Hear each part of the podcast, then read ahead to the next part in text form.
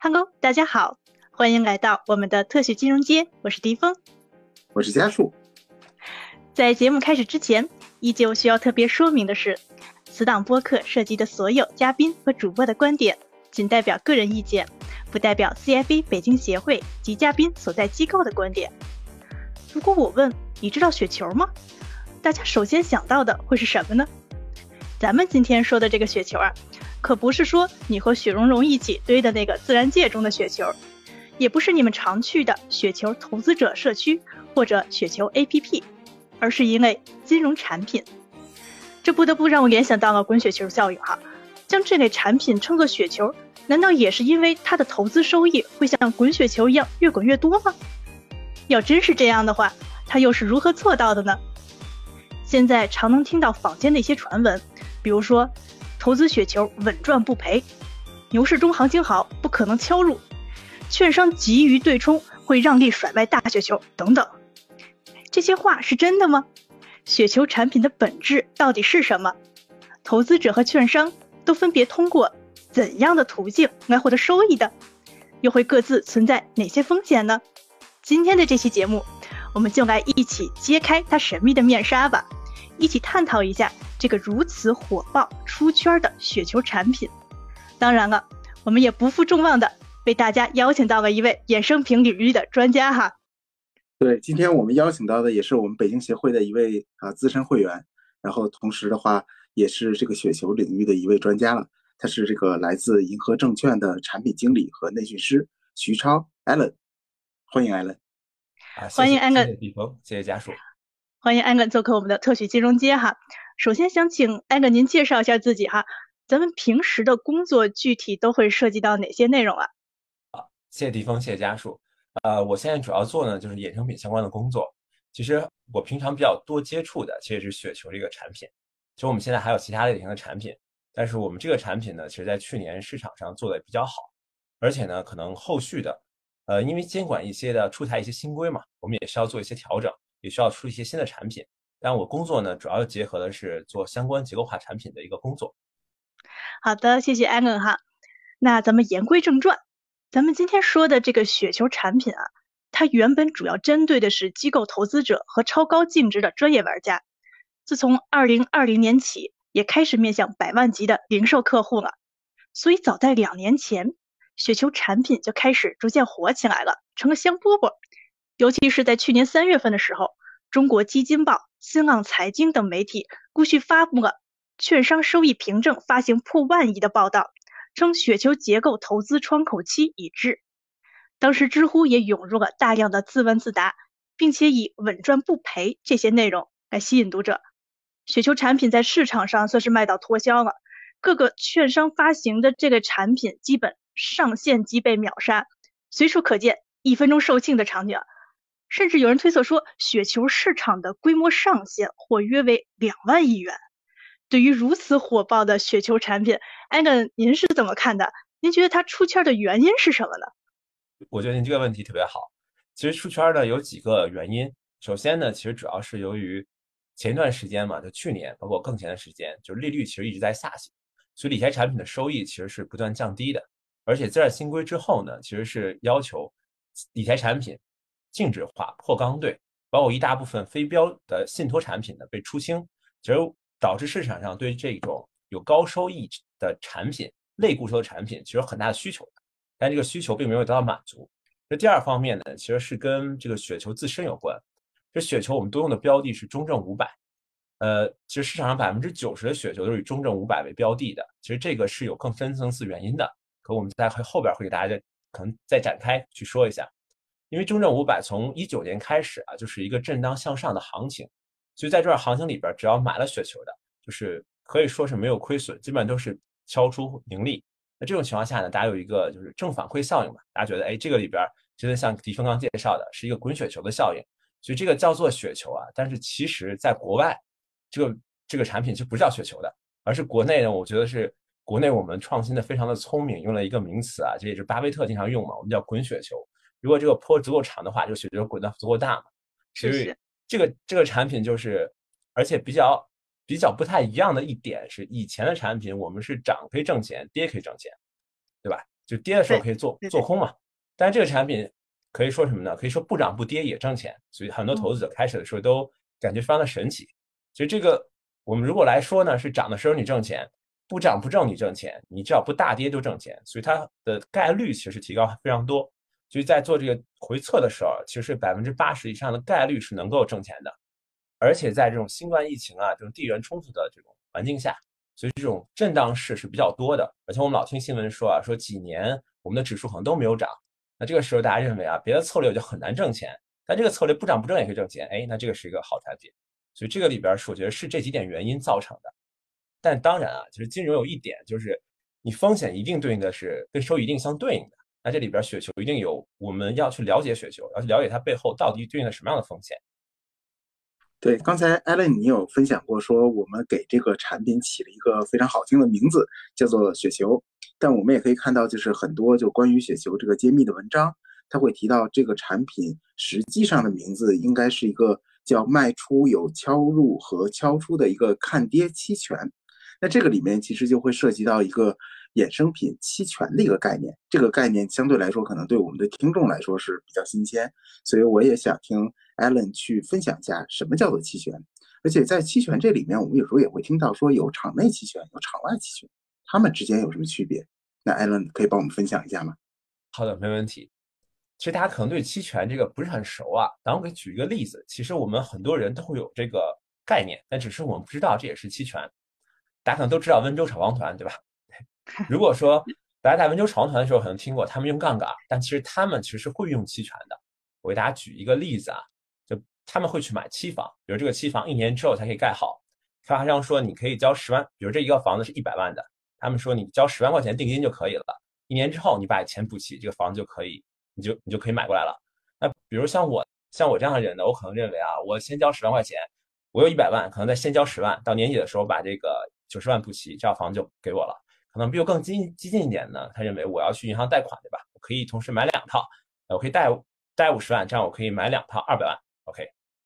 但是温州长团其实怎么做呢？他们有一百万，他们不会去按照我或者贷款这样做，他们会十份儿买了十个定金，交了十个定金。哎，这个时候有什么样的好处啊？在一年之后，如果这个房子从一百万涨到两百万，那他们挣了多少钱呢？他们就是十个房子成了成了一百嘛，就他们挣了一千万。OK。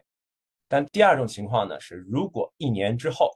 这个房子从一百万跌到了五十万，大家想想他们亏了多少钱？我们的直观反应啊，他们亏了五百万，但其实不是，因为他们每个房子只交了十万块钱定金，他们这个房子真正被腰斩，如果这个价格真的腰斩之后，他们可以认为我这个定金不要了，那我后边钱会不会补？不会补，所以他们交的十万块钱其实是什么？是一个我们金融里面叫做看涨期权，他买的是一种权利，就说一年之后我可以要这个房子，但是我也可以不要，这是一种权利，我把十万块钱已经放在这儿了。但是呢，开发商呢，其实卖出了一个看跌看涨期权，什么意思？就是他们只有卖房的这个义务了，但没有卖房这个权利，就是不能说这个房子以后涨两百万，我说不卖给这个客户了，不行，因为客户交了十万块钱定金，所以他去相当于一个期权。哎，所以什么叫期权？其实是把我们的权利跟义务相分开。所以说，我们用期权费换来了一部分权利，这就是买期权的人。而卖期权的人呢，用期权费把自己这份权利卖给了对方，自己只有义务。哎，这就是一个例子。其实不光这个情况在中国出现啊，其实不是大家都听过这个迪迪拜有很多的好车，对吧？很多的好车可能放在了很多被抛弃在了一个飞机场的旁边。其实这是为什么？这因为曾经啊，迪拜有一段时间是炒房，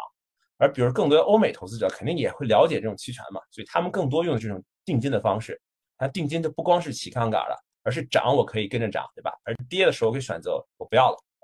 所以当他们的时候，就选择我不要的时候怎么样了？我就跑路了，我就把这个车扔在了机场，完了之后就是走了。因为在国外的合同里边，跟中国可能规定还不太一样。在国内我交了定金，我可以选择不要，你不能强制我买房，对吧？我这个房子我就可以不要了。而在国外呢，可能这个合同里边包含的还不太一样。但是当他们可以离开这个国家的时候，代表他们其实也是可以选择这种权利的，对吧？而没有义务。OK，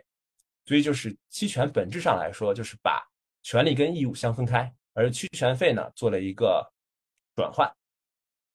就给大家讲了一个看涨期权的例子，我再给大家讲一个看跌期权的例子。其实就是看跌期权最有名的人肯定就是巴菲特嘛，股神巴菲特。他其实卖了很多次的看跌期权啊。给大家举第一个，就是他很出名的，就是他特别喜欢可口可乐，大家可能都听过对吧？就是那个快乐小黑水，OK，他他非常喜欢喝啊。他曾经在一九九三年的时候啊，可口可乐的股价一般在四十美元左右震荡，这时呢，他以三十五美元的这个执行价格卖了很多的看跌期权。他的意思呢，就是说我收了一笔期权费，巴菲特收一笔期权费，给了对方一个权利，给对方什么权利呢？如果这个股票不管在什么价格，他都可以三十五块钱的美元的价格卖给巴菲特。啊，大家可以想一想啊，当市场上价格在三十五以上的时候。可能巴菲特对手方不会卖给他，但是如果这个股票真的跌到二十块钱，那巴菲特的对手方啊很愿意把这个二十块钱的东西用三十五块钱卖给巴菲特，所以这个是什么样的？这个就是巴菲特收来一个期权费，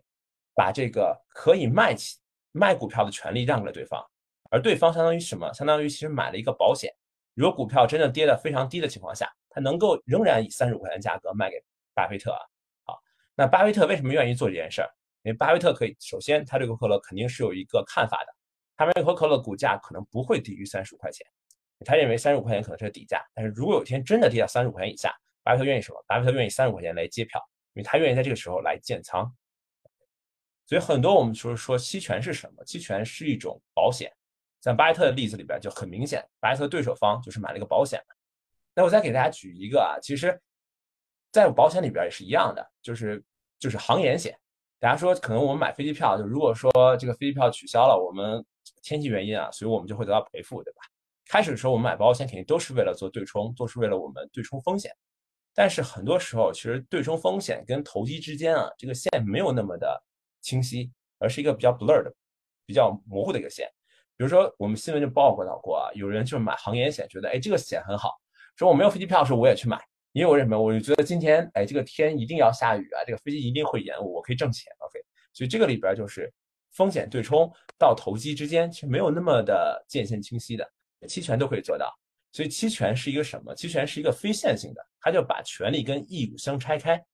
其实理论上来说啊，卖期权的人相当于是一个卖保险的。那我们都知道保险公司来挣钱，对吧？所以卖保险是一个什么事儿呢？是一个高胜率，OK，但是一个低赔率，因为保费是固定嘛。但真正出险了，我需要赔很多钱。但买保险的人呢，相当于我是买了一个，就是我不太容易出险，对吧？但是我真正出险了之后，你必须要赔我很多钱，所以买的是个低胜率但高赔率的东西。OK，所以其实我们做期权的，不管是做投资啊，还是做投机啊，其实我们就是一个胜率与赔率的相结合。但其实要更多说的是保险，大家看长期来说，保险公司一定挣钱，对吧？但保险公司其实不光是要卖保险，保险公司有时候也要是买保险的，他们可以再保。再保险嘛，就是因为他们觉得风险太大的时候，我就要买保险去对冲部分风险。哎，所以这个里边我们可以认为的是啊，就是期权就是一种保险。希望我讲的让大家能更清晰一些。那雪球产品是不是就相当于是呃投资者向券商呃卖出了一个看跌期权？所以只要是雪球挂钩的标的资产价格不发生大跌，而我持有的期限越长。那绝对收益就会越高，而这个过程呢，就会像是滚雪球一样了。只要路面不出现一个大的坑洼，雪球就会越滚越大。所以我想，这也是为什么大家会把这类产品叫做雪球的原因吧。那说到这个雪球产品啊，它的全称其实是雪球型自动敲入敲出式券商收益凭证啊，真的是好长的名字。从名字当中，我们应该就能看出，雪球产品它本质上是一种结构化产品，是一种收益凭证。那 Anna 能不能再为我们这些小白简单的科普一下，什么是收益凭证？好的，没问题。啊，其实我其实是收益凭证团队的，就我们团队另外一个名字叫结构化产品团队。其实这个收益凭证呢，是在二零一三年的时候，证监会提出来这个项。其实，其实收益凭证我们可以认为啊，是券商拿自己的信誉做了一个债权，可以认为它是一种票据。收益凭证要求呢，这个收益凭证发行量不能超过这个证券公司净资本的百分之六十。其实它对应的是什么？它对应的国外产品就是国外的结构性票据，而国外管结构性品产品啊，一般都叫做票据。其实国外会分为保本跟非保本，该跟国内是一样的。他们会分为，他们叫做保本型的，它叫 Principal Guaranteed Notes。还有一种呢，叫做高高票系的 high yield notes，OK，可能对这个保本型的，大家可能都会有所涉猎，是什么？其实我们国内的结构性存款就是这种保本型的票据。给大家稍微介绍一下啊，就什么叫做结构性存款？就是说之前银行卖了很多这样的理财，他说我们这个产品啊，基本上肯定是保本的，但是收益呢是浮动的。哎，这个是怎么做到的呢？其实这它是一个组合，是把固收加上一部分衍生品。呃，比如认为我们是一个百分之五收益的一个债券，就评级非常高的，比如三 A 级的。我们如果投资者投来一百块钱，我把九十五块钱去买了一个债券，那可能到年底的时候，我是不是就九十五块钱基本上涨到了一百？哎，那五块钱可以干嘛？那五块钱我可以买期权。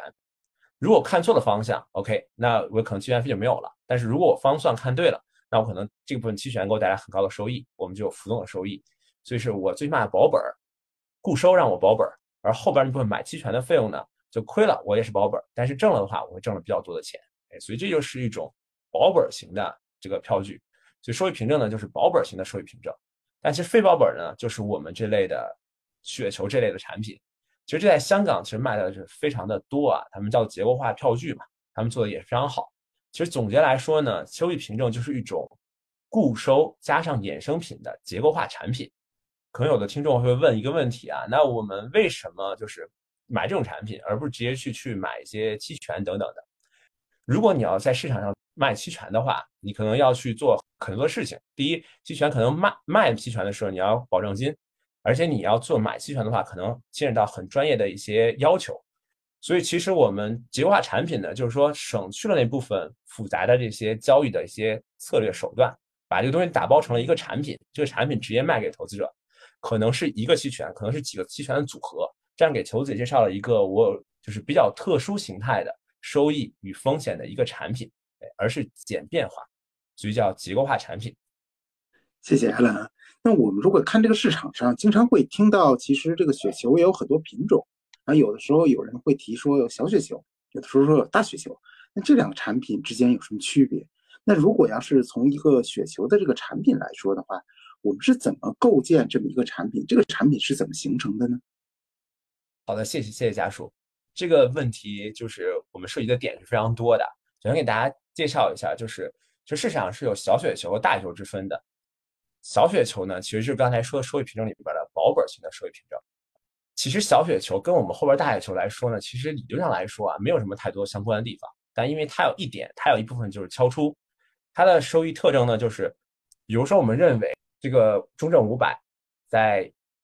一年之内，可能每个月我观察，如果到了比如说一百零三这个点的话，我就会给百分之六左右的收益。哎，那这个里边只有个敲，有一个敲出线，但是呢，我没有敲入，也没有其他的线，就是我这个东西肯定是保本的，但只要没有敲出，我可能就只给百分之零或者零点一的收益。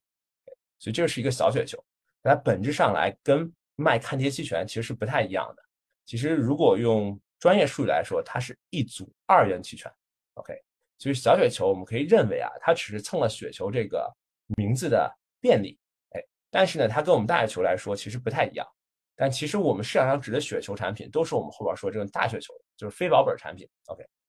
大雪球呢，其实是如何产生的？所以这是很多投资者都要问的一个问题啊，说，哎，这个是我们国内做金融这帮人非常聪明嘛，总结出来一个产品，其实并不是啊，其实这个是我们从国外学的。而且我们开始直接学过来是一个非常成熟的产品，所以导致很多很多投资者一听啊，你们怎么这么 fancy 这个名啊，就敲入敲出的看跌期权。OK，其实我们最开始的版本啊，就是可以说分为三个版本：一点零、二点零和三点零。OK，一点零呢，其实在国外来说叫做 ELN，Equity Link Notes，其实在香港卖的非常好，就是股票挂钩型票据。OK，它相当于什么？相当于一个看跌期权。我还用刚刚巴菲特那个例子啊，就巴菲特卖期权这个例子，就是巴菲特卖可口可乐的时候，他是四十美元，这个价格基本上四十美元股价，但是他以三十五美元卖出了一个看跌期权，所以这个时候呢，如果一个投资者买了这个票据，它相当于什么？它相当于跟巴菲特做了一模一样的事儿，他卖了一个看跌期权出去，所以只要这个股价不低于三十五块钱，那投资者可以得到什么？得到他放放下来的本金加上一部分利息。这个利息可能是百分之六，可能是百分之八，根据市场行情不一样。但是如果这个股价跌到三十五块钱以下的时候，怎么样呢？这个投资者要准备的是接票，跟巴菲特一模一样的事儿，哎，他就需要以之前的本金本金除以多少，除以规定好的价格三十五块钱来接这个票。可能这个标的是可口可乐，当然也可能标的是任何的标的都可以啊，股随便选一个股票标的都可以。这个时候呢，就是一个 ELN，就是一个看跌期权。所以一点零版本其实是卖出了一个什么？卖出了一个看跌期权，投资者做了一件事儿。哎，那雪球呢，其实是第二步呢，是一个二点零。二点零呢，国外叫做 Fixed Coupon Notes（FCN）。呃，它什么意思呢？它其实是比在看跌期权的基础上，它多卖了一个什么呢？多卖了一个。多了一个看敲出，而这个敲出什么意思呢？其实敲出我们可以理解，就是当初股价处于这条线的时候，这个期权自动作废了。当没有这条线的时候啊，这个股价其实不管你怎么样，我只看最后一天。比如说巴菲特那个例子里边，比如说就看半年之后的那一天那个时间点的股价。但是当我有敲出这条线的时候，或者这个限制的时候，当股价触及敲出点位，比如敲出是四十，当股价真的到达四十块钱的时候。这个期权自动就作废了，这个期权就结束了。那对于卖期权这个人，那我是好是坏呢？可以认为肯定是个好事。为啥？因为以前的时候，只有在最后一天的时候，我才能知道它行不行权，这个股价是什么样的。而如果说这个股价曾经触及过触及过四十的话，这个期权自动失效了，那这个你自动挣这个期权费，哎，那这个我没有到期，我就把期权费挣回来了，那这个非常好。所以其实，在我们这个。这种结构化票据里边，或者说雪球演变过程中也是这样的，只是我们开始的时候认为卖了看跌期权就是风险度还比较高，所以我需要不断的加一些保护，所以第一个保护加进来的就是一个敲出的一个限制。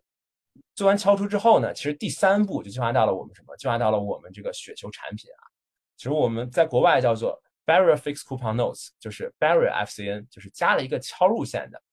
而这个敲入线是什么意思呢？我们可以去理解啊，就是。当你触及这个敲入线的时候，这个期权才生效。当你不触及期这个线的时候，期权就一直没有生效。就是你卖出了期权，但对方一直不能行权。我还用那个巴菲特那个举例啊，就是巴菲特卖是三十五块钱的执行价格嘛，但这个股价如果说真的跌到三十五以下，那如果刚才卖了一个普通的看跌期权，对方是有可能行权的。但是说我最近了一条新的线，就是三十块钱这条线。三十块钱作为一个敲入线，就是股价如果在这半年期间从来没有跌入过三十块钱以下，比如说我是三十四也好，三十三也好，三十二也好，但是我一直就没有触及过三十块钱这条线，那条这个期权怎么样？就一直没有生效，就是说我买了期权的这个人一直不能去要求巴菲特去接我的票，因为这个期权没有生效。所以加入敲入敲出两条线的时候呢，都是怎么样？都是其实在保护卖期权这个人啊。为什么要加这种保护啊？其实在国内里边，我们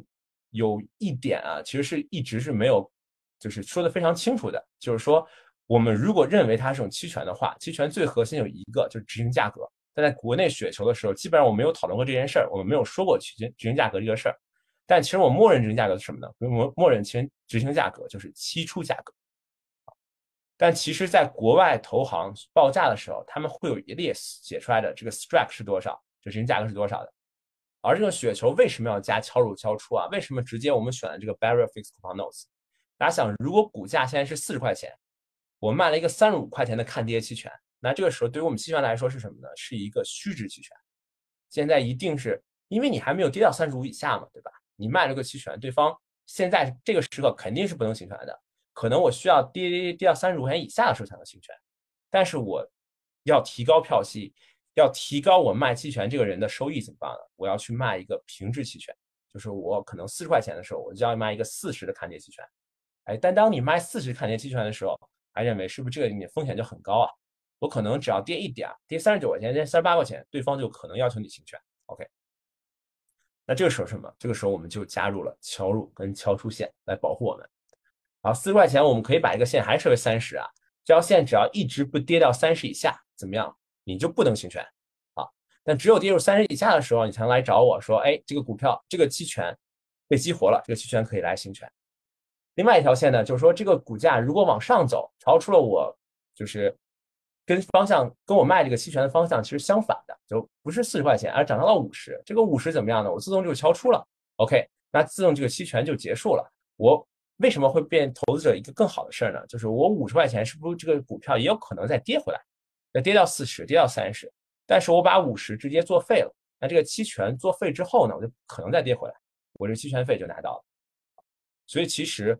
国内的雪球是从国外引进了三步，但国外是慢慢一步一步的从一点零、二点零、三点零发展的，但直接我们国内呢，直接是招搬出来一个最成熟化的产品，也是国外其实是最流行的一个产品。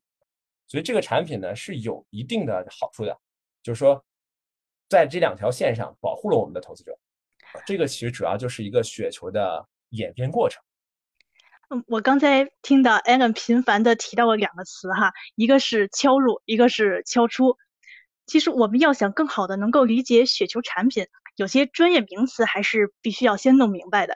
咱们但凡找到一家发行过雪球产品的机构，搜索雪球。点击任意一个产品，查看合约，大多都会看到下面的这几个要素啊，呃，挂钩标的、存续期限、敲入和敲出的界限和观察频率、敲出票息等等这些。有些概念呢很容易理解，但是有些术语呢，比如说像我们刚才提到的呃敲入、敲出啊，呃，还有其他的一些，还想请 Alan 帮我们详细的解释一下它们的含义哈，还有它们有哪些变形，还有哪些影响因素等等。好，谢谢您刚才的问题啊，就是其实我们刚才主要提出了是我雪球有敲入跟敲出线，接下来还有很多的因素来影响我们这个雪球，但其实雪球如果给投资者放出来的这个结构来说呢，我一定几个线标的很清楚的。第一个就是最主要的其实是敲入线，比如说我会有叫做八零的雪球，叫做七五的雪球，还可以叫做六五的雪球。那什么意思呢？就是我的敲入线上的位置是不一样的。八零雪球呢，就是敲入线是现在价格的当前价格的百分之八十，哎，而七五呢，就是相对的现在价格的七五，这是什么意思呢？如果举八零雪球，就是当这个中证五百指数跌到八十以下的时候，现在价格比如说是七千点，那我跌到八十多少呢？就是五千六百点。当五千六百点以下的时候，我才可能开始亏钱，或认为这个投资者啊开始亏钱了。因为我这个期权被行权了，但是当我在这个之上，只要五千六百点到七千点之间浮动的话，就不断在波动的话，怎么样？它是不会亏钱的，因为它这个期权一直没有被激活。所以最重要的一条线就是我们的敲入线，哎，而这个是八零线、七五线，还有我们其实最我们现在卖保护位卖的最呃高的，其实是一个六五线，就是说当中证五百跌六十五以下的时候。你才理论上来说啊，你才开始亏钱，所以这个敲入线是最重要的。当然，敲出我们可以有不同的线，基本上我们雪球都会规定什么呢？规定是百分之百，就是开始的期出价格的百分之百就是这个敲出线。当然，我们很多不同的产品啊，它可以说是我们是一个月观察期或者三个月的观察期，就是说第一个月的时候我们不观察是不是敲出，之后我们才开始三个月开始啊观察这个敲出，就是当敲出了，这个雪球就结束了。OK，你就可以，比如说投资者可以买下一个雪球，但其实有一点一点啊，就是可能投资者不太注意的是，敲入并不是每月观察，敲入是每天观察，它是一个如果用我们金融术语来说啊，它是一个路径依赖的，它每天之间每天的收盘价都要去看的，我是不是击穿了这个敲入线，而敲出呢，是我规定是每月观察，每月用一天来观察。但是我可以说，我是第一个月开始观察，或者说第三个月开始观察，这个都是可以的。哎，所以最重要两个其实是敲入跟敲出线。下边一个呢，可以说我们第三个啊就是说是我们是不是有一些新的条款？就比如说敲出线，现在其实可以做一个 step down，不断减少的。比如说第三个月开始观察，我是一百的，但是我可以慢慢降低，每个月降低，比如零点五，下次变成了九十九点五，哎，再往下九十九，等等等等的。那这个是为什么？这个为了是以后更容易去敲出。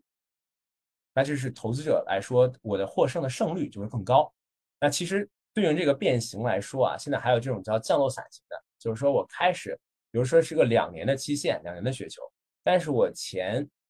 一年加十一个月的时候都是百分之一百，但是在忽然在最后一个月的时候，我降多少呢？降到百分之八十就敲出了。所以说这个会保护更好嘛？但是这个时候呢，票息一定会就更低一些了。就是说我。之前的位置一直都没有敲出，那证明肯定肯定就是一个下跌的趋势，那可能又不会跌到百分之八十以下。那这时候呢，最后一个月的时候，我也可以敲出，那我也可以拿到之前所有的票息。就是新的模式啊，就是我们有 step down 逐渐降低的，我们有降落伞模式的。就现在还有新的模式，就是我们的蝶变类型的。蝶变类型呢，就是把后边的票息其实给了一部分钱，给了给前面的前期的票息，因为很多比较有经验的投资者会知道，就很多机构在卖雪球的时候，他会做一个回测，就是你在什么情况下买雪球的胜率是多少。他回测出来呢，可能前几个月，比如说前六个月、前九个月，他雪球敲出概率其实是最高的。那这个时候，如果说我把票息都放在前几个月来说，我可能盈利会更好。所以他把后边的票息。挪到前边，就蝶变类型的，哎，就市场也有，但这种可能投资者就比较少接触到。这个里边当然它隐含了一点啊，就是我们的止盈价格，其实如果我们当成期权认为看的话，止盈价格都是百分之一百。但是我还要，但是还有一种新的新的说，我可以把止盈价格变成了一个八十，相当于百分之八十，期初价格百分之八十，相当于跟巴菲特一样，我是可以卖虚值看跌期权的。但这个时候票息可能也会相应的变得变低。但其实决定我们雪球的这些结构，或者最后决定这个票息的最重要的两个因素是什么？其实这个里边结构里边并不会说的。第一点是我们的波动率，第二点其实是我们的红利。而对于股股指来说呢，就是我们的一个股指期货的贴水。我在后边慢慢给大家展开啊，就波动率和这个贴水，大家记住啊，这个是影响我们现在中证五百雪球最重要的两个因素。呃，我可以跟大家说。其实这两个因素更重要的是什么？更重要的是贴水，因为贴水下降啊，其实最近雪球的这个票息就会变低。因为之前去年的时候，很多情况下贴水是在十以上，而现在呢，贴水可能是不到，不说不到十吧，可能已经接近于六和五左右了。那这个时候票息一定会影响的比较多。所以这就是一些雪球的条款的术语和变形，以及一些影响它的一些因素。嗯，我有一个问题哈，呃，就是我现在有一个理解，就是不知道对不对哈，嗯，就是我们可不可以就是把雪球产品当成是一种有下跌安全边际的产品？换句话说，如果投资者能够对挂钩的指数未来一段时间的走势有一个初步预估的话，我判断未来一段时间内指数的最大的下跌空间它是有限的，我们就可以提前买入雪球产品，从而就能够提前的锁定收益了呢？呃，您说的对，这个非常对。其实主要的来说呢，就这里边有两点。其实，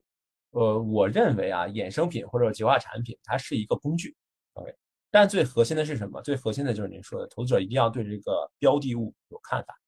这个其实是最核心的。所以可以这么认为啊，就是我只要认为这个股市在未来一段时间不会大跌的话，我买这个产品，其实是理论上来说。是好的，因为它怎么样？它是有一定的安全垫的，OK。但是这个产品，当如果真正击穿安全垫的时候，那我跟大家说啊，它的亏损不是呃不是我们认为的那种开始是连续性的，而你可以认为它击穿之后，它直接变成了可能就亏啊百分之二十。其实这个安全边际其实很重要的，因为这个东西被激活了，还给大家讲那一点，因为这个期权被激活了，所以如果你行权，只要认为对方在行权，你就直接亏了百分之二十。只要击穿安全垫之后，所以最核心的是你对这个标的物的看法是什么样的。好，那我就接着这个问一个艾伦你一个问题，就是如果我们的投资者去买这个雪球这个产品，刚才你有讲过，其实是相当于卖出一个看跌期权，所以它的收益的来源其实主要是相当于买这个期权的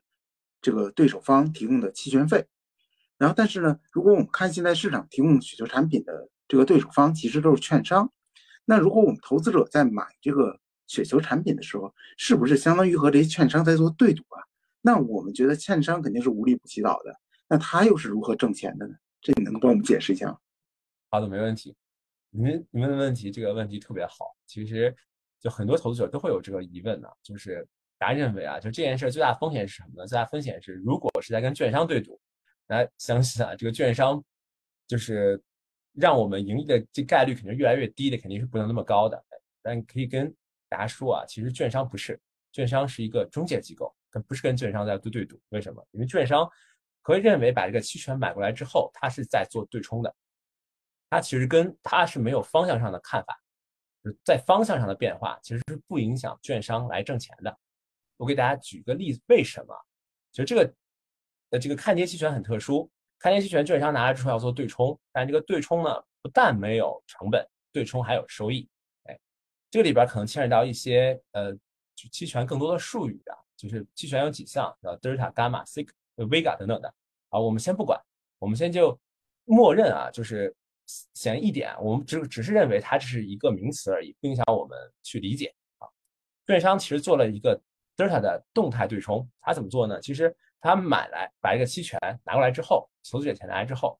它是要建一个半仓的，比如中证五百，它是用建仓半仓中证五百。但是当中证五百往下跌的时候，其实它是在买中证五百，比如说它慢慢慢慢跌到这个敲入线的时候。券商其实是把这个仓位慢慢慢慢扩大，是买到满仓的。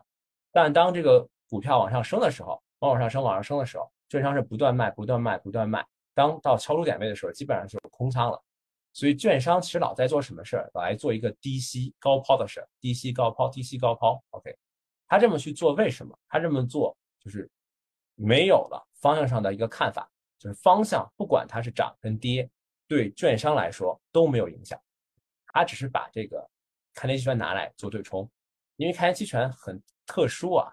它对冲的时候没有成本，可以认为啊低吸高抛不断在盈利，所以很多在宣传雪球的时候，为什么有人说这个是波动生息啊？它确实是，它是一券商啊，而在替投资者在做一个波动生息的事儿，所以券商的盈利其中一个盈利啊就是低吸高抛，低吸高抛，OK，而券商用什么在做低吸高抛啊？其实大家第二个盈利。它不是在做用 ETF，而它是用中证五百的股指期货。那这个有几个好处啊？第一个好处就跟大家刚刚提到的，就是股指期货是有贴水的，而这个贴水其实贡献了非常多的这个雪球的收益。大家认为啊，什么叫贴水？我给大家举个例子啊，就比如说中证点位，中证五百现在是七千点，但是股指期货呢，现在只有多少点？只有是六千三百点。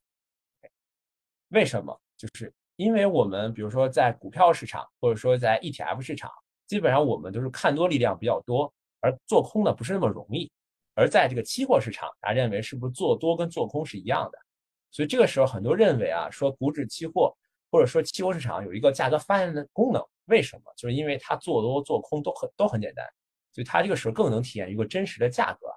而在股指期货这个中证五百上面呢，它的价格就是六千三百点，哎，跟七千点不一样。但其实这个里边还有一个更深层次的原因呢，是因为我们大家都知道，过去几年其实是量化在中国发展的非常的好，而量化主要分为两类，一类是指数增强类产品，另外一类就是中性对冲或者叫做呃中性产品或者叫完全对冲产品。他们做什么呢？他们就是建仓了这个股票，而去怎么样？而去这个在股指期货上，中证五百股指期货上做空。而大家知道，量化机构主要做的也是一个中证五百的一个指数。这个里边几个原因啊，可能中证五百，因为它一直来说对比沪深三百，对比中证上证五零来说，它的估值可能一直都比较低，所以有这个量化机构的不断的，他们的规模也在不断扩大嘛，他们不断规模扩大，他们也要做对冲这件事儿来说，所以这个基差的贴水其实是一直来说是比较大的。而这部分券商怎么挣钱呢？比如说现在是六千三百点，我就可以买看涨了，而现在价格是七千点。但是当这个半年或者一年之后，这个价格一定会收敛的，因为在现在是买了个期货是六千三百点，半年之后交割，但是在未来的半年之后那一点，一根现货是一定是一个价格，所以现在不管这个价格怎么走，可能涨到了七千三，涨到还是七千，或者说六千五也好，但中间这个价差，比如说七百点或者百分之十这个价差，慢慢慢慢一定会被收敛，这个里边会被谁吃到呢？就会券商可以吃到这部分。所以这部分来说，就是券商做了一个专业化的基差挣钱的这件事儿。哎，这件事儿就是贡献了什么？又贡献了雪球里边大部分收益。那第三部分券商挣钱的收益是什么？是如果用股指期货对冲，比 ETF 对冲还有一个更好的事儿，因为股指期货是有杠杆的。那这个时候呢，一般来说保证金都用不了二十啊，但是比如说八十二左右够了。但是券商可能会留出百分之二十钱做低吸高抛。中证五百股指期货对冲这件事儿，哎，但是百分之八十的钱呢，剩下可以做什么呢？可以去买固收的产品，哎，所以固收部分又贡献了一部分收益。所以券商的收益是有三部分：第一部分是低吸高抛波动的钱，第二部分是股指期货贴水的钱，第三部分是固收那部分钱。是百分之二十保证金用了股指期货，百分之八十可以用买加固收产品。所以三部分钱加总啊是券商的收益。那券商把这一部分收益的其中可能绝大部分给了投资者，哎，所以这个里边呢其实是券商跟投资者共同盈利啊，所以这并不是券商跟投资者对赌，所以也解决了大家很多的这个疑惑，这个是不是在对赌啊？其实不是在对赌，券商把可以认为把它能够转嫁出来的一些风险全部转嫁到了市场上，做了一个对冲。OK，但还有一些可能就是刚才给大家讲期权里边更高阶的字母啊，比如说这个伽马和 vega，可能没法通过这个德尔塔对冲对冲掉啊。那可以做一些什么呢？做一些嗯，券商可以卖一些其他结构化产品，比如说香草，哎，这种就是香草是一个简单的看涨的一个期权，这种产品其实是跟那雪球来说是正好相反，所以其实卖这种产品呢，就是对券商来说也是一种自己的一个对冲，其他字母的对冲，哎，所以券商是把尽可能能分散掉的、能转移的风险全部分散转移出去了，所以它不是在对赌，而是在做一个中介机构。那相当于雪球的策略其实是一个双赢的策略哈。那我们投资者和券商都是有机会可以从中赚钱的。咱们谈了这么半天的如何赚钱。还是要继续谈谈风险的哈。投资者对雪球产品的第一印象往往就是年化票息百分之十五到百分之二十，呃，亏损风险小，赚个钱随时可以退出这些。呃，其实咱们可以再换一个角度看看，如果说需要你冒着亏损百分之二十到百分之三十的风险去博一个不到百分之二十的收益的话，是不是值得？对于我们普通投资者来说，还是希望大家。能够做到兼听则明，不要偏执，在充分衡量个人呃风险承受能力的前提下，做到量力而行，理性投资。呃，说到这个理性投资，就想请问艾恩哈，这种乍一看上去好像是利大于弊的产品，实际上对于我们普通投资者来说，具体会存在哪些风险呢？好，谢谢您。呃，你说这个特别好，这个其实也是监管机构一直在关心的事情啊，就是投资者会面临什么样的风险。其实我认为这个市场上现在最大的风险，就是我是其实非常赞同监管机构在出手的，因为很多时候就是像在雪球产品，因为一直是在一九年到现在一直是在盈利嘛，就除了今年一月份的时候，就比如说股指是一个比较大的一个下跌，但是呢，一般我们安全线的都是二十以上，所以可以认为其实离我们安全线还是有一定距离的。但这种时候呢，其实投资者只在这种不断盈利的情况下。其实很多人是已经不管它走势什么样了，已经不管它的标的物是什么样的状态了，我一定会继续买，所以达到了说开始滚雪球的一个状态。但是这一点其实是一个最大的风险点，就是其实雪球是有可能亏损的，而且只要它开始亏损的时候啊，它怎么样？其实对于投资者来说，只要击破敲入线，我可以认为击破那点的时候你就亏了二十。如果是三十五的安全点的话，击破那点的时候你就可以亏三十五。其实对于专业机构来说，其实并不是这样，因为我们对于这个期权的估值，或者说对于我们这种产品的估值，其实是一个连续性。而为什么投资者，而而是只是说在我们就是在投资者买到这个产品的时候，他们并不了解，就有可能就是在亏百分之十的时候，就如果我们对估值来说，其实我们这个雪球已经亏钱了，但是只是没有触及到我们以前宣传的那个敲入线。那就是说，他们认为没有再亏钱啊，但其实这一点是有风险的。OK，这是第一点，就是说我们要了解啊，这个本金确实是有可能损失，而且是怎么样？而且刚才迪峰说的非常对，就是因为投资者相当于是卖期权，所以它是一个胜率很高，但是我赔率是固定的，因为你只能拿那么多期权费，就之前已经约定好。OK，但是如果说我有没有可能概率是赔钱的？有，这个概率虽然不高。但是它的赔率很高，你亏钱可能亏的就是一个比较大的钱，所以这部分来说，我觉得对于投资者应该怎么做啊？最核心的是你一投资者一定要对这个标的有看法。我觉得海外投行就这一点来说，就做的是比较好的。就海外投行在推一个结构化产品的时候啊，他们一定会做的一个什么呢？他们就会对这个结构性产品的这个标的一定有一个 house view，就自己的内部一定会对它有一个观点。为投资者说啊，说我们认为这个标的物可能是怎么样走，大概率是什么样的走，一定要要投资者什么了解这个标的物的走势啊，就这个是最关键的。所以这个也就是第一大风险，个人投资者来说，就是你不了解这个收益跟风险的特征，就你不了解这个里边是那个高概率挣挣固定的钱，但是小概率有可能赔大钱。OK，第二点呢，可能带来的一个问题呢，就是因为这种产品规定是我可能是两年的雪球，一般产产品就是卖的是两年，或者有更长的时间是三年，但这个产品只要没有敲出，可以认为它是没有流动性的，那投资者不能去说我提前结束这个产品是不行的。不像有的私募产品啊，说我们是有固定开放期可以开放的，这产品不是，只要没有敲出，它一直是没有流动性的。所以这个是第二个风险啊，就是流动性风险。第三个就是如果我买这个雪球来说啊，还有情况下就是如果这个雪球可能我买了一年，这一年的收益呢可能是十五、十六左右，但是真正碰了一个牛市啊，碰一个牛市的话，我可能这个牛市可能涨了五十、六十。可能我三个月开始观察，这三个月已经涨了三十四十了，但是我的收益三个月可能只有百分之七、百分之八，你可能错失上涨这个风险，这个也是有的。所以主要来说，对于个人投资者来说啊，其实就是主要有这个风险。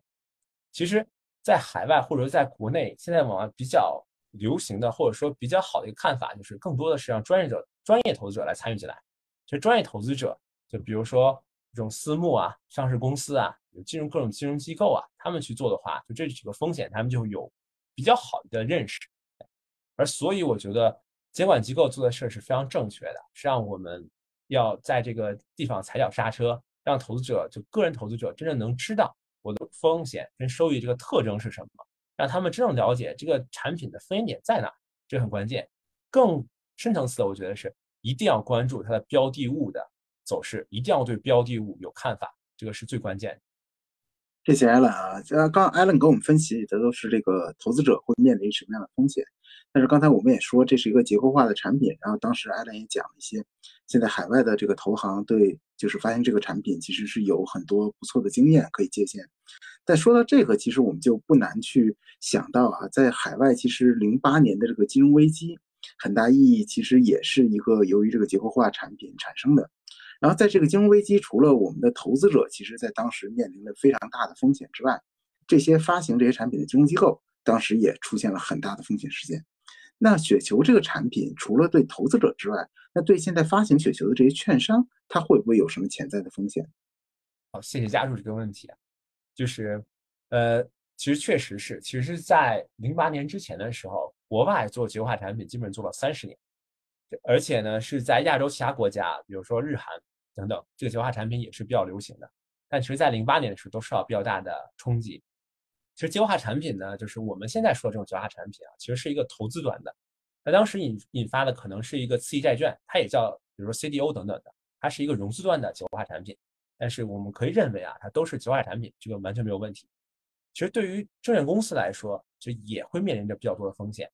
其实当时监管主要提出的在监管文件里边说，第一点啊，就是最核心的是对这个投资者，投资者是不是了解，是不是真正告知了投资者这些风险？因为很多时候，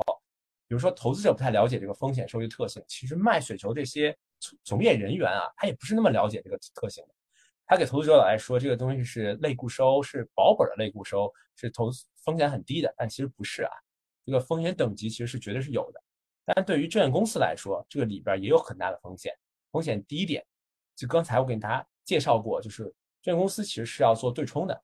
还要做一个德尔塔的对冲，而且是不断的动态对冲。但这里边其实比较难的是什么呢？是在敲入跟敲出点位的时候，它这个德尔塔值或者其他的一些希腊字母，它是有个跳动的，它是个跳跃的。它在这一点上其实是很难做到对冲，这两个点位的时候很难做到对冲。所以比如说。很多的证券公司啊，其实在这个市场上，大家都想做这个产品嘛，大家也竞争比较激烈，所以可能各各个价格啊也是拼杀的比较厉害。那这个时候呢，如果真正发生了这些对冲上面不到位的情况下，证券公司会不会亏钱？证券公司会亏钱的。这是第一点，就是对冲是不是到位？这个其实当时在去年九月、十月份的时候啊，证监会其实下到每一个就比较大的证券公司都要去真正的驻点去检查这个对冲的模型是不是到位的。而且他们是真正的，呃，证监会的人员，真的不是说去那儿看一看，而真正的是要做到交易员的旁边去看他们把这个模型跑，看他们真正真正对冲的时候是到底怎么做的，看他们是不是能把这个风险啊做好。那第二点呢，其实就是由由于，因为我要在做定价的时候有两个跟大家说最重要的因素，第一点是波动率，第二点是贴水。大家可能刚通过我介绍，大家稍微有部分了解啊，这个贴水的贴水在这个票息里边贡献的作用。这两个因素啊，其实我们这公司是有个假设的。但是如果这两个因素变化很大的情况下，会不会亏钱？会亏钱。比如说之前的时候，如果给的票息比较高，而现在当时贴水可能百分之十，而现在贴水可能缩到了只有百分之五，那对于对证券公司来说啊，那很有很有可能性，这个时候你就亏钱了，因为之前的时候你用百分之十贴水来定价的，但现在你挣不了这么多钱了贴水，所以你就可能亏钱。再看另外一点啊，就是它的波动率。那波动率来说，其实中证五百、呃沪深三百等等波动率还好，而且波动率呢，其实还有一个就是可以认为它的均值回归的状态，所以波动率来说影响并不是那么巨大。但是当波动率如果说我们只是为了市场竞争的话，我可能给了一些很 aggressive 的一些参数，那这个时候呢，当波动率跟贴水都发生极大变化的时候，证券公司在这对冲端来说是亏钱的。但是你以底层资产是收益凭证卖给客户的。收益凭证是规定好你给客户多少钱的，就不管证券公司挣不挣钱，你都要给客户这个钱，这个钱是规定好的，而且是你拿证券公司信誉做担保。哎，这个时候呢，说我挣不来这个钱了，但是我必须要给客户这么多钱，那就怎么样？证券公司一定是在亏钱的。所以当时证监会也非常怕真正出现了这种情况，真正说我不控制这个规模，这规模越来越大，连，这个贴水不断的缩减，这个贴水不断的收敛。导致了你证券公司一直在亏钱，那这个可能带来一个系统性的风险啊，这个可能更更恐怖。所以这个里边也是证券公司面临的这个两个风险。但是这公司呢，面临这种风险，它可能怎么做啊？第一部分那肯定就是说，我要把这个对冲的能力提升，就是我这个模型能力提升，我对交易员能力提升。这地方我们就把 delta gamma 就 vega 这个对冲要做好，而且给大家讲的就是我们还可以通过卖出一些结构化产品来对冲这部分的风险。所以把其他字母的管理一定要做到做到位，这是第一步。第二步呢，就是说比较好的情况是什么？是不断的铺开的这种结构节奏去发行雪球。就说我可以在这个时间点的这个波动率和贴水上发个雪球，在下一个波动率贴水上发雪球。这样如果我平摊开来，那我可能这个来说，我有的有的合约可能是挣钱，合约是赔钱，但长期来看可能还是挣钱的。所以比较好的状况是，第一点，这个公司要提升自身的能力，就是硬功夫。第二点呢，是我要把这个发行铺开，而不要很集中。集中上面可能风险度比较高，我说一直在铺开，铺开到一年，铺开到更长的时间。这个时候我可能长期来看啊，我就风险度就没有那么高。哎，那既然雪球产品会对投资者和券商都产生一定的风险哈，那我们的监管部门自然就是不会坐视不理了。呃，一月五日的时候。部分涉及衍生品业务的信托公司，主要是雪球类的，都收到了监管窗口指导，暂停涉及雪球类产品的发行。其实早在去年的时候，监管部门就已经对雪球产品出手了。去年多个监管部门曾多次发文规范雪球产品的发行和宣传，其中最重要的一次监管是在九月初，当时中基协针对券商资管的集合产品进行指导。要求单只产品投资雪球结构期权的比例不超过百分之二十五，同时称九月份开始对不符合要求的雪球产品不予备案。想请问艾伦哈，雪球产品会面临到如此强的监管的原因到底是什么呢？我的这个原因呢，其实是还是最开始那一点啊，就是说开始给投资者宣传的时候，我们是不是有宣传到位？其实我觉得监管机构这么做的做是非常对的一件事儿，就是如果说。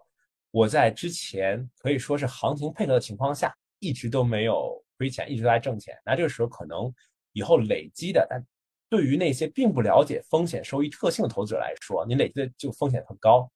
但其实，在它批文里更主要的查什么？更查的是第一点，是不是有投资者就不属于合格投资者的范围，而他去买这个？比如说几个人去拼单一百万去买这种产品，哎，那这个时候，这个时候可能就有一个更大的风险，就是说，如果说我。是一个合格投资者的话，他可能有能力来承担这个这个亏损，有承承担这个风险。但是可能一些就是我们还没有到达这个要求投资者去买这种产品来说，可能真正亏钱的时候，可能对于他们来说就可能是灭顶之灾。那这个时候可能是更大的一个问题，就是我的产品没有卖给一个风险能够承承受能力相匹配的投资者。这个其实是我觉得监管机构最注关注的一个事儿啊。监管机构在批文里其实还要调查什么？调查是是否这个雪球用杠杆。其实，在如果它底层资产收益凭证的话，理论上来说它是没法用杠杆的。但是雪球在市场上是真的是可以用杠杆的。OK，很多专业机构买雪球是有杠杆的啊，那这个杠杆可能就会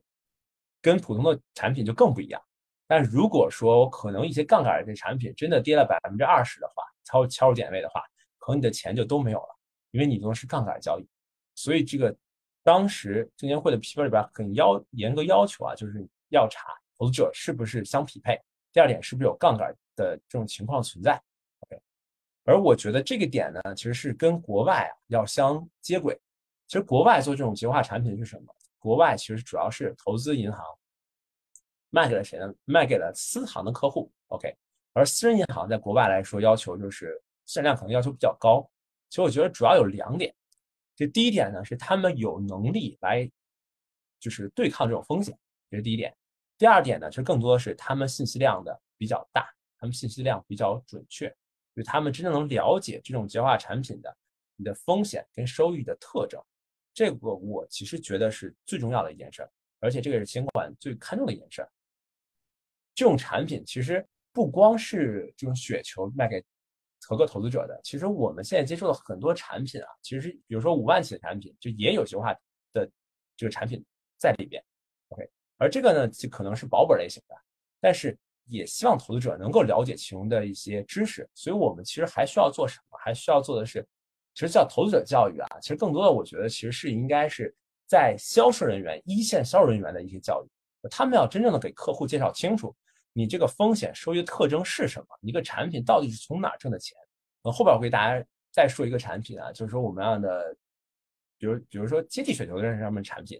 但很多。这样的从业人员其实也是也是说不清他的收益来源是哪的，所以很导致很多投资者认为啊这件事就是在跟券商对赌，那认为啊跟机构对赌，那我们的这个成功几率可能就会比较低，对吧？所以这个里边其实是我觉得最核心的是你要正确的宣传，正确的告知投资者的风险收益特征是什么，让投资者了解更多相关的知识啊，其实这个是特别重要的一件事儿。而监管，所以监管新的要求啊，之前是出了券商资管的要求。券商资管要求呢是是一般产品只能百分之二十五去买雪球，你不能超过百分之二十五以上，只有一类可以可以豁免是什么样呢？是所有的投资者都是投入了一千万以上，所以这个有点接近于什么？接近于国外的四行要求。所以是你当有这么大能够承受风险能力的时候，我再给你上这种类型的产品，所以这是它的要求。第二点呢，其实我觉得证监会要求呢，就是券商要做到非常好的自查，就是查第一点你的对冲。你的能力到不到位？哎，你的真正的你的参数等等设置的时候，会不会导致你很大的亏损？我觉得这个都是要去做一个呃很好的监督，很好的去引导。因为当时可能就是这个上量上的非常的快，可能大家认为这个市场有非常大有市场嘛，大家券商都想去做。那这部分来说呢，可能对自身的风险就没有那么的重视。那这个回头。在监管踩脚刹车，让我们去看这个问题的时候，哎，又完全不一样。其实我觉得，为什么在信托上投一个更严格的监管啊？认为说信托产品可以不能去销售这种雪球类产品。其实因为信托来了很多的是以前非标的那些高收益的产品的客户，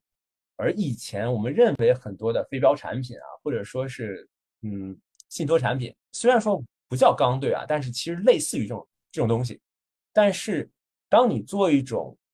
净值类的产品的时候，其实是你你的亏损是绝对有概率亏损的，是不是在是一个刚兑产品？所以对于信托给客户宣传的时候，其实我觉得这一点肯定是有一个比较大的问题，就让监管才看到这个问题，我们必须要制止住，我们必须要解决这个问题，要不然以后带来的是一个投资者，哎，就是带来非常大损失。那这样的话，整个市场啊，可能有一个非常大的不好的影响，哎。而是我认为现在它的这种结构，其实对于对于以后来说，这种结构化产品来说啊，我觉得其实是个好事儿啊。接着这个监管的问题，想再问艾伦一点，就是特别是作为一个就是结构化这个产品的产品经理从业者，然后呃，在这个监管，其实我们都了解，咱们中国是一个金融市场是一个特别强监管的一个环境，所以我们过去几年，刚才其实你有提到说，比如说看我们的这个量化的这个投资的市场中性的基金。由于一些风险事件，然后其实我们的股指期货本身它也曾受到过一些影响。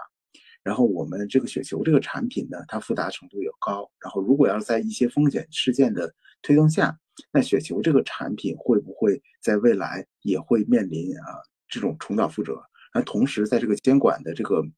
压力越来越大，其实对于券商，其实刚才有介绍过，其实券商在这个产品里，因为它不是对赌，它其实收益的来源是有限的，而且也要承担一些收益上的对冲上收益上的一些风险。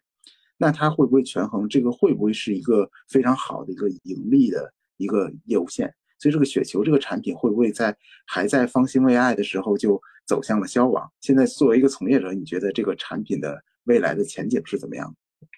嗯，其实我对这个雪球这个产品还是我觉得是未来还是大有希望的。我觉得还是那一点，监管现在做的是不是让这个产品不发展，而是让这个产品朝着好的方向发展。因为其实。巴菲特嘛，就是我们如果理解他，就是个是个卖期权的例子。那我们卖看跌期权，巴菲特做过这件事儿。其实巴菲特不光是卖过可口可乐的期权，他曾经在零几年的时候卖了很多的标普五百的期权，他的期权费甚至收了几十亿上来。OK，他的期权卖的时间非常长。而我们最近呢，称为比如说中国巴菲特的段永平，他在拼多多啊、新东方上也都不断的卖出看跌期权，其实是给更多的投资者做了一个例子啊，说我们可以用这种衍生产品。做到我们以前达不到的这种风险跟收益的特征，所以这种，而呢，我们可能普通投资者呢没法参与这种直接参与这种衍生品产品，哎，那我们可以用什么？可以用这种结构化产品，就我们的收益凭收益凭证，或者说我们这样的呃结构化票据也好，这样的产品你是间接参与了，而这种产品呢，就很多宣传其实怎么样，在现在来说它是没有竞品的。就是其他产品来说，我只有通过涨挣钱或者跌挣钱，但是我没有可以认为说我有波动生息这种产品，而这个产品确实是比较特殊的，它是让我们去理解了衍生产品可以利用波动率来挣钱。OK，所以这种产品我觉得是不会没有的，因为这个产品确实在这个领域里边啊还没有什么太多竞品，所以就是比较特殊的一个产品，它会慢慢发展起来。其实我想跟大家介绍更多的这个历史，其实这个雪球。不是在一九年开始才在国内开始卖，或者说在国内开始卖的比较好，是从一九年开始啊。但是更往前来说，它其实是在呃一六年、一七年就开始了，而可能在一八年的时候呢，一八年的时候大家知道，可能股指中证五百而且面临着比较大跌啊。其实，在一八年的时候出现过雪球敲入的情况，哎，所以在那个时候之前的时候，哎，可能投资者就不好的体验啊。甚至比如说有投顾券商啊，在不再销售给零售投资者了，就因为当时那件事发生了，因为他们卖了很多的零售投资者这件事但是现在又回到了这种比较震荡的行情，而这种产品又适合于这样的行情，所以导致哎这个做的比较好，收益也比较好，所以卖的也比较好。所以呢，我觉得是不同的市场造就了不同的好的产品，让它凸显出来。但是产品长期来说是不会消亡的。而且是国内一定是朝着就是跟国外相接轨嘛，我们毕竟是跟金融慢慢开放，我们要做到跟海外的这种金融市场的其实差距其实越来越小的，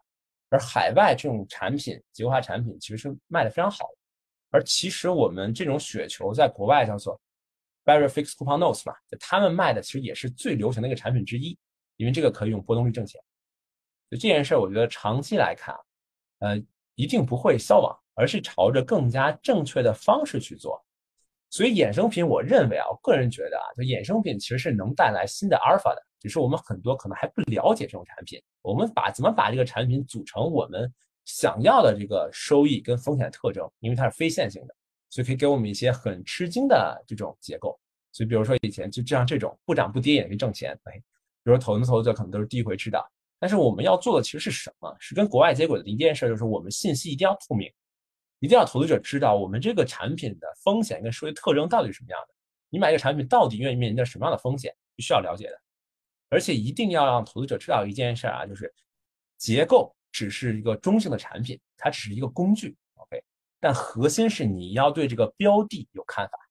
而比如说我们雪球做中证五百的时候，你一定要对中证五百这个标的有自己的看法，有自己的想法。而其实，在国外私行推这件事儿的时候是怎么做的呢？是投资者可能先对一个标的有想法，哎，他认为中证五百，或者认为沪深三百，或认为一个股票，或者认为茅台等等的这个股票，我有一定什么样的看法？他去找到私行说，哎，你们给我设计一个优化产品，能把我这个看法完美的实现出来，能让我这个看法呢，真正是收益比较好，哎，风险是我我可以承受那部分风险，所以其实是倒过来的，国外是先对标的有想法，再去搭一个壳，把优化产品放进去，哎，所以我我觉得国内慢慢也会朝这个方向发展啊，就是首先相对标的有想法，之后我们再去把这个壳加上，也给我们一些新的。以前得达不到的一些阿尔法或者达不到的一些收益啊，所以我觉得这可能会是一个比较良性的循环。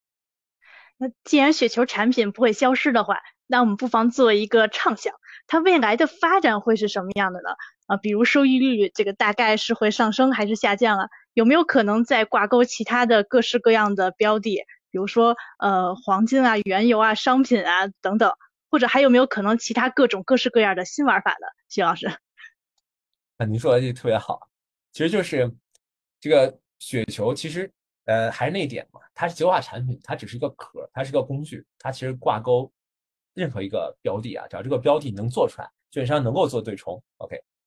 其实来说呢，我觉得您刚才说的非常对一点，就是雪球下一个方向一定是挂钩的不同标的。我认为有主要有两个方向可以借鉴海外来学习的，第一个是挂钩不同标的来说呢，我们现在其实挂钩都是中证五百，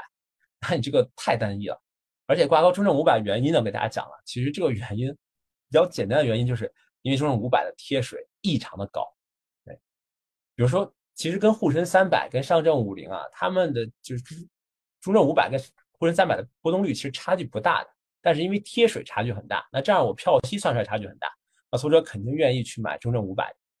而且中证五百的可能一直估值来说是比其他的低的。哎，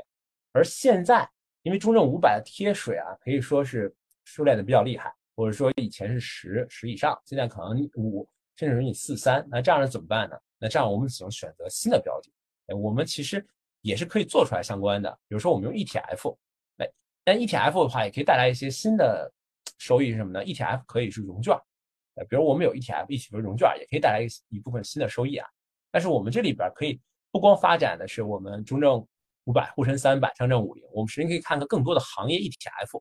我觉得可能很多投资者对各个行业可能是有研究的，比如他认为我就要做新能源行业，因为新能源行业可能就是未来的未来。我可能对一个科技，可能对医疗、对军工等等 ETF 上有很多的一个想法。ETF 比个股来说又好一点啊。比如说做个股来说，可能面临着个股风险，因为大家知道个股的波动率其实是很高的，所给的票息其实是非常好的。但是个股的敲入概率其实又是非常高的，因为个股嘛。面临着各种各样的风险，但是 ETF 就只要你对这个行业有很比较深的了解，你可能对这行业比较了解的话，你可能未来知道它大体的一个趋势走向。所以我觉得行业 ETF 可以是未来以后一个很好的标的。那在我可能股指没有贴水之后，那我可能用 ETF 来做对冲。那 ETF 呢，我可能就选择一些行业的了，因为行业的 ETF 一些波动率也很大，它给的票息其实是不比中证五百低的，但是。还是回到那一点啊，就是一定要投资者对这个标的有了解，哎，对这个 ETF 有了解，可能他有一些有偏好，那这是没有任何问题的。刚刚您说的可不可以挂钩黄金啊，可不可以挂钩原油啊，都是有的。其实国外投行做的比较好一件事啊，他们也要挂钩不同的大宗商品啊，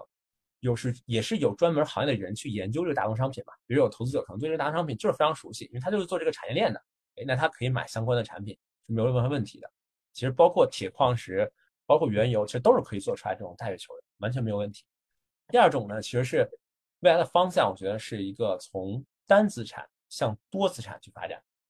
其实包括证监会去说的是啊，就是说，因为你这个标的太单一了，你这个投资者可能面临着很没法分散化嘛，没法分散化就有很大的风险。但其实国外卖的更多的这种雪球类型的东西的时候，它不是挂钩单一标的，它是挂钩几个标的，比如说。它可以挂钩中证五百和沪深三百一块儿，那这时候我可以选择什么呢？可以选择我是观察里边表现最差那只作为我的观察的，它哪个表现差我哪个，但也可以表观察什么呢？观察平均值，但也可以更好的是我会观察最好那只，比如中证五百、沪深三百这两个里边都有一个敲入线，敲入线是固定的，但是我沪深三百敲入了，可能中证五百没有敲入，那这时候怎么样？我还是给票息，用中证五百更好的一只去看，那这个时候票息可能更低了。但是我们的风险其实是也是更低了，所以还是回到那一点，要给投资者或者说一线销售人员建立一个思想，就是说我们要让客户真正了解这个是我们卖的是什么东西，这个东西面对的风险是什么样的。所以多结构来说，其实对于我对于这种发展，我觉得是更好的，因为它就可以做一个金融讲分散化了，我们就可以分散化，可以分散到两个到三个不同的都可以。比如说，我可以加中证五百，我可以加呃医疗 ETF，我可以加军工 ETF，这里边你可以找看最好的或者看最优的，都都可以最优的或者看最差的。你要看最差的话呢，可能你的风险更高一些，但是你的票息肯定更高。OK，所以这里边就是一个收益与风险的取舍。其实，在国外啊，也是在不断的发展。就在二零年的时候，国外发展了一个结构啊，就是比较有意思，给大家分享一下啊。国外叫做达尔文结构，达尔文嘛，就是进化论嘛。他那个他那个结构呢，就是它是有两个、三个标的放一个篮子里边，做一个雪球嘛。在前几个季度，他是观察那个最差的，但是过了几个季度之后呢，他开始观察那个平均值，但再过了几个季度之后呢，他观察那个最优值。所以它不断的在进化，这里边会有一个点啊，就是你的风险，其实投资者风险是不断降低的，而你的票息呢，可能影响没有那么多。所以这个当时是在二零年得的一个是海外创新大奖，就是这个结构。OK，所以我觉得国内肯定也会方这个方向发展啊，它肯定是一个一篮子往里去放，而不是单个。所以是把这个分散化做好，完了之后降低投资者风险，为这个投资者慢慢去服务啊，就这一点我觉得是最重要的一个事儿。谢谢艾伦。刚才我们谈了很多雪球这个产品的这个未来的一些展望啊，那我们可能把话题稍微再放大一些，我们放大到结构化这个产品。然后雪球这个产品无疑是因为结构化这个产品一直以来都是比较在金融的非常细分的领域，相对来说专业度很高，所以它的话题并不是很出圈。但雪球这个产品一下子让这个结构化产品出圈了。那如果要纵观我们整个这个结构化产品的类型里面，那艾伦你觉得？未来有可能像雪球这个产品一样的这种爆款出圈的下一个结构化产品会是什么呢？啊，你这个问题特别好啊！其实，呃，所有券商或者所有从业人员都在思考这个问题啊，去寻找下一个这个爆品嘛。那其实我们从国外能学到一些东西，在国外现在比较流行的啊，就是我举一个例子吧，就是多倍看涨。不知道大家听没听过啊？其实是有标普的三倍的看涨和三倍看跌的这种 ETF 的，他呢认为是。我可以说，我买了这个三倍看涨，你涨的时候涨了三倍，哎，但是呢，你跌的时候呢，你也要跌三倍，这是国外的 ETF。但是我说我给你一种新的产品，这个产品是什么样呢？这产品是中证五百为标的，我涨的时候，中证五百涨多少，我给你三倍，你涨多少；当跌的时候，你还是跌一倍，就跟那个杠杆的产品不一样，跟国外是不一样的，就是它是涨跌都是三倍，但是我跟大家说，这个产品呢，就是涨是三倍，好的方向你想要的，我给你三倍。但跌还是一倍，甚至我可以做成什么？做成我我认为啊，跌一倍还有点高，哎，那我接受不了。怎么样呢？我做成一种产品啊，就涨是两倍的涨，但是跌怎么样？跌零点五倍的跌。我们去假设一个情景啊，就是说中证五百现在这一段时间里边，比如涨了百分之十，哎，那这个你买了这种比如两倍看涨，零点五倍看跌的，它涨百分之十，客户的收益就是百分之二十，哎，但是可能这段时间就跟一月份一样，它跌了百分之十，那市场我不想看到的。但是我买这种产品是跌零点五倍的，那怎么样？其实我就跌百分之零点百分之五，所以这个这个里边这种这种结构呢，其实也是可以做出来的。但这个产品其实大家就会问啊，那你怎么做出来？我给大家举一个，是我们五万块钱就可以起买的这种产品啊，就保本类型的，它叫什么呢？它叫做香草看涨。这个很多券商都在卖啊。这个产品是什么呢？就是说中证五百涨多少我给你多少，跌多少你的你不跌。哎，所以投资者，我看见非常多的啊在那个论坛里就会问一个问题啊，说这是怎么做的？完 了说这个是不是跟投就跟券商在做对赌？券商是不是利用我们这些在挣钱？其实这个是怎么做的呢？其实给大家讲一点啊，这个最开始这个还是跟我们这个中证五百的这个股指贴水有关，因为跟大家讲了，就是股指贴水，券商可以挣这部分钱嘛，所以其实券商最起码可以推出一个东西，叫做中证五百指数增强，它增多少呢？贴水增多少，我就增多少。比如贴水，我认为去年比较好的情况，我就是百分之十。那这时候呢，我可以券商就用结化产品，最起码可以做出来一个我中证五百加百分之十收益的一个产品。当然，这里边需要交易员做一些工作啊，因为股指期货需要一没需要几个月需要换仓的移仓等等。但是可以认为啊，开始就规定好了，我中证五百加一个百分之十的一个收益。那这券商可以用这百分之十去买不同结构的期权，帮你构造出来不同结构的收益。比如说我三倍看涨怎么买的？就是我把这个期权买了两个看涨期权，那这时候你涨的时候就是三倍，而跌的时候就是一倍。当我两倍看涨，零点五倍看跌呢，那这时候我可以怎么样？我可以买一个看涨啊，零点五倍看跌嘛，我可以再买零点五的看跌期权，就是构造出你想要的结构。有很多券商呃出了不同的产品，一个叫做安全垫等等的，就是说我在亏百分之二十之内我是不亏的，这条线还是平的。当我可能再继续亏的时候才亏，那这时候就是买了不同的。地方的期权，就它怎么构造都可以，构造说这个形状可能非常的特特殊，但是这个投资者想要的形状，就甚至我给信托设计过这样的产品啊，什么样产品呢？我不认为我就是中证五百可能涨得非常多，看法呢可能是它涨百分之十呢，几率可能还是比较高。那说怎么样呢？做一个零到十之间扩大放大到五倍的一个产品，但是我再往上涨的时候可能就是一倍了。再往下的时候也是一倍，那这时候买了什么呢？买了四个看价差期权，再放在这个位置，也就是说我把零到十的收益扩大了。比较理想的情况下，就如果说真的中证五百涨了十，那这个产品涨多少？涨了就是五十。但可能再往上涨的时候，它涨了一，你可能就涨一；但往下跌的时候呢，跌多少你还是跌多少。所以这种产品，大家觉得比较神奇的产品啊，其实可以结构化，其实是可以实现的。而这种产品，我现在觉得只要需要一个行情的配合，还跟雪球一样，就行情的配合是可有可能是跑出来的。而且结合海外的这个经验啊，海外这一部分其实做的非常好，他们就是把这种不同的用这部分买了不同的期权，而设计的更加的 fancy 的形状，各种的。而但是呢，可以认为都是这种一大类型，叫指数增强类型的，就是拿一个增强的收益去买不同期权。而这个只要是在一个市场上配合的行情下，比如说真的可能涨百分之五、百分之十，那你可能带来一个两倍或者三倍的收益，这个产品很可能怎么样？你可能就是下一个出圈的产品吧。感觉衍生品领域的想象空间还是非常大的。那 Egan 作为在衍生品领域里面的资深的前辈了，那您觉得呃，金融衍生品相关的这些行业是不是一个理想的金融职业发展方向呢？在这个领域里面，一边一般都需要一些什么样的人才？嗯，我自身还谈不上哈，我也在学习哈。对，你就是，但是我是非常看好这个行业的，因为很多券商在说的时候，就是呃，很多券商领导都会说啊，未来十年券商的一个隐形是什么？就是衍生品，因为其实对比国内跟国外，其实在一个领域进入一个领域啊，就是相差的发展是非常大的，就是衍生产品。衍生产品就是真的是由于这个雪球的出圈啊，导致大家可能开始比较关注。但是因为大家了解这种产品，可能更多的是放着好的方向发展的话，这个方向其实非常的广阔。而且跟大家讲，很多的券商他们业务一定要做什么？要做中介化业务。咱要跟大家讲，这个是不是就是中介化业务？他们认为我们要用中也比较稳定的方法来挣钱。很多大家认为啊，券商可能自己的炒股能力比较强，其实不是啊。就券商很多自营也不是在。做股票，而是做做债券，OK。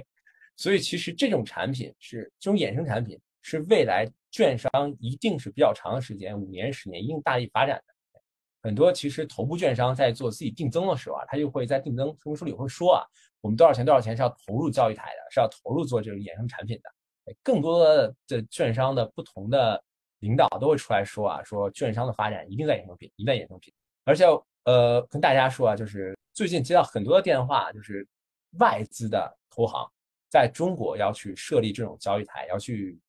做很多事情。就他们现在大量在招兵买马，做什么？就是极化产品，他们要找极化产品的这种产品经理、这种销售等等的非常非常多的人啊。所以其实我觉得未来的十年一定是衍生品发展的一个非常好的黄金十年啊。因为大家可能开始接接触啊，这个东西非常的 fancy，非常的不太一样。因为这个风险收益啊，跟大家讲，可能大家觉得耳目一新啊，就从来没有听过。那么慢慢，可能就是大家会更多熟悉了。可能更多的人才进来之后呢，我们可以做更加有创新力的一个产品，跟国外其实接轨。因为国外做了三十年，做的非常的好。而其实随着国内私行的发展啊，就私行现在可能还是停留在就是卖产品比较多，但是国外私行呢，可能定制化产品就会更多，定制化结构产品。所以我觉得随着四行不断的发展，这个人才就数量是更大的，而且需要更加就是。精端或者这些东西非常懂的人才。所以其实这个部门招很多的人是什么？是学什么专业呢？是学金融工程的。OK，他也非常喜欢招学数学、计算机、物理的等等的，因为这个跟量化有点相似。就这种我们在做对冲的时候是要去编程的，去编程我们怎么做德尔塔对冲啊？我们怎么监测这个伽马？怎么监测这个 vega 等等的？都是一个非常需要数学功底的、需要计算机功底的一个这么一个呃分支吧。所以我认为，就是这个是一个很好的未来人才的发展方向。我也觉得这个未来十年可能是一个衍生品，会得到一个在国内是发展非常好的一个前景。好的，谢谢安哥哈。到最后呢，咱们就给大家谋个福利吧。如果说我想继续学习一些关于雪球或者衍生品的相关知识的话，那您有什么资源能够推荐给我们大家的吗？好的，您问这个问题特别好。就其实就是呃，我觉得现在可能这种信息呢，可能还是在论坛里比较多，但没有说真正的我看到的比较好的书籍，国内的就是介绍相关的产品。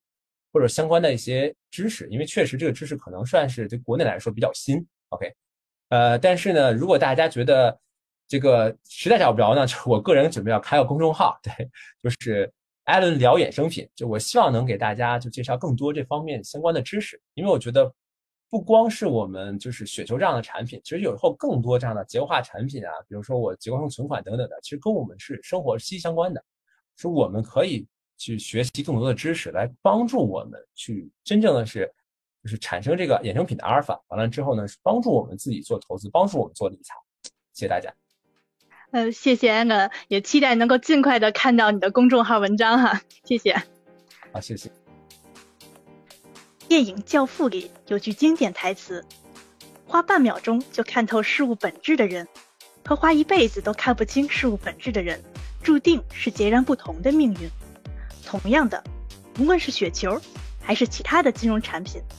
你能一眼就看清楚它们的本质，从而进行合理化的投资，尽可能的为自己赚取一个好的收益吗？人的一生都在为自己的认知买单，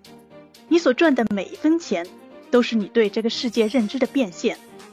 你所亏的每一分钱，都是因为对这个世界的认知有缺陷而造成的。